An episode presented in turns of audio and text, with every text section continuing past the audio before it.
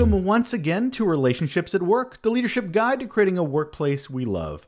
I'm your host, Russel Lolacher, a communications and leadership nerd with a couple of decades of experience in both those areas, and also something I've taken with me curiosity on how we can lead and work together to improve workplace cultures and employee experiences. This show, a great resource to help us with that. Every week on the show, I talk with a local or global leader on topics that are relevant and meaningful to us to improve the workplace. We've tackled such topics as negativity, culture renovation, plain language, activism, empathy, burnout, mental health. The list goes on and on and on, and you can absolutely dig back into our previous episodes. They are useful anytime, they are evergreen content and uh, always there available to you to help move your own workplace forward into a positive direction.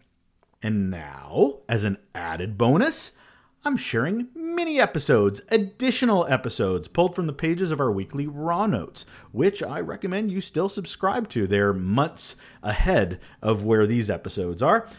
This is just a quick, under 10 minute, valuable bit of information on top of our regular show to help you on your way to work or to start your day in any way you like. So, the Raw Note I'm passing on to you this week is For the Love of the night owl.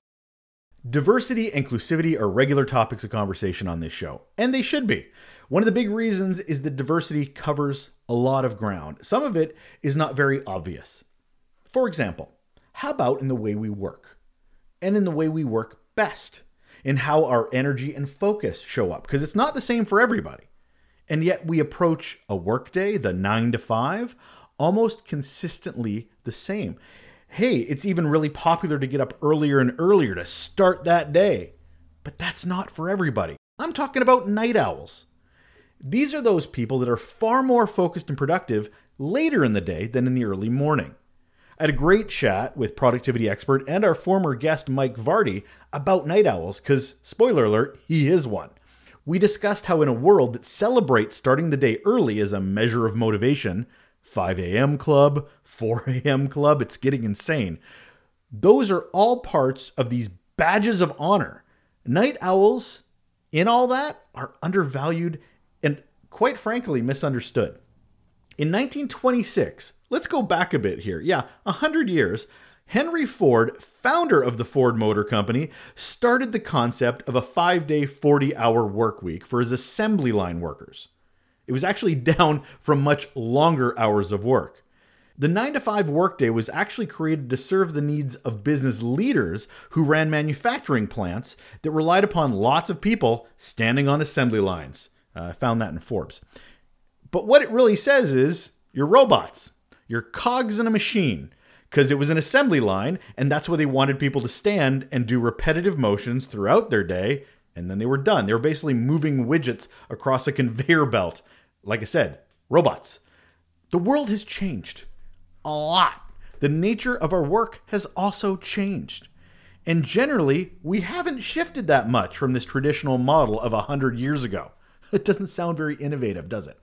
So, where does that leave night owls? Night owls and their productive energy shows up differently. It peaks differently. So, if we're looking at the traditional model, we're not getting their best work. We're never helping them be seen. We're never looking or personalizing them and go, how could we get the best from you and that you feel more included and valued? So, if we're talking about diversity at work, are we considering how our employees best operate? Or are we stuck in an early bird gets the worm as the only way of operating? What if starting work quote unquote late or sending emails after hours is actually what some team members need? And for leaders truthfully, to embrace, not criticize. I almost feel like it comes under that umbrella of those that have a problem with remote work or hybrid work, where they look at it and go, well, that's not how I became successful. That's not how I sh- see how our culture should be built. It's like they're rigid because they can only see it through their own experience and not the experience of others. I see night owls being very much the same theme because I got up super early because that was what was expected of me. Okay, but is that the best thing to do? Is it the best approach for employees who might work differently and actually will feel more valued if we see them for who they are and how they work. Let's instead consider how each of our employees work best and how best we can capitalize on it to improve the workplace and help improve inclusivity and maybe even improve productivity. Let's better love our night owls. So consider these steps when embracing those nocturnal types. Number one, flexible scheduling. Night owls tend to be more productive and alert during the later hours of the day. Therefore, if we offer flexible scheduling options, such as evening shifts, night shifts, this can allow night owls to work during their most productive hours. Isn't that better for the organization? Here's another accommodate work environments. Night owls may find it easier to work in a dimly lit environment with fewer distractions because they're used to working at night. And if we provide adjustable lighting and soundproof workplaces, it can help create a more conducive environment for night owls to focus and be productive. It's not a one size fits all, and yet that's how most organizations see it. And last, encourage breaks. Encouraging night owls to take regular breaks can actually help them to stay alert and focused. Night owls actually might find it beneficial to take more frequent breaks during their shift and to take longer breaks in the middle of their shifts to recharge. I know, it sounds different, and it is, but that's what diversity, inclusivity, and equity are all about is recognizing the individual, recognizing how they prefer to work and best work. If we truly want to embrace things like innovation, DEIB, then we need to take the actions that actually help with those mantras. And that includes looking at old ways of working, considering what might work best for our teams on a personal level, and then adjust, review to make it a better place to work and to be productive. Because isn't that what we all want?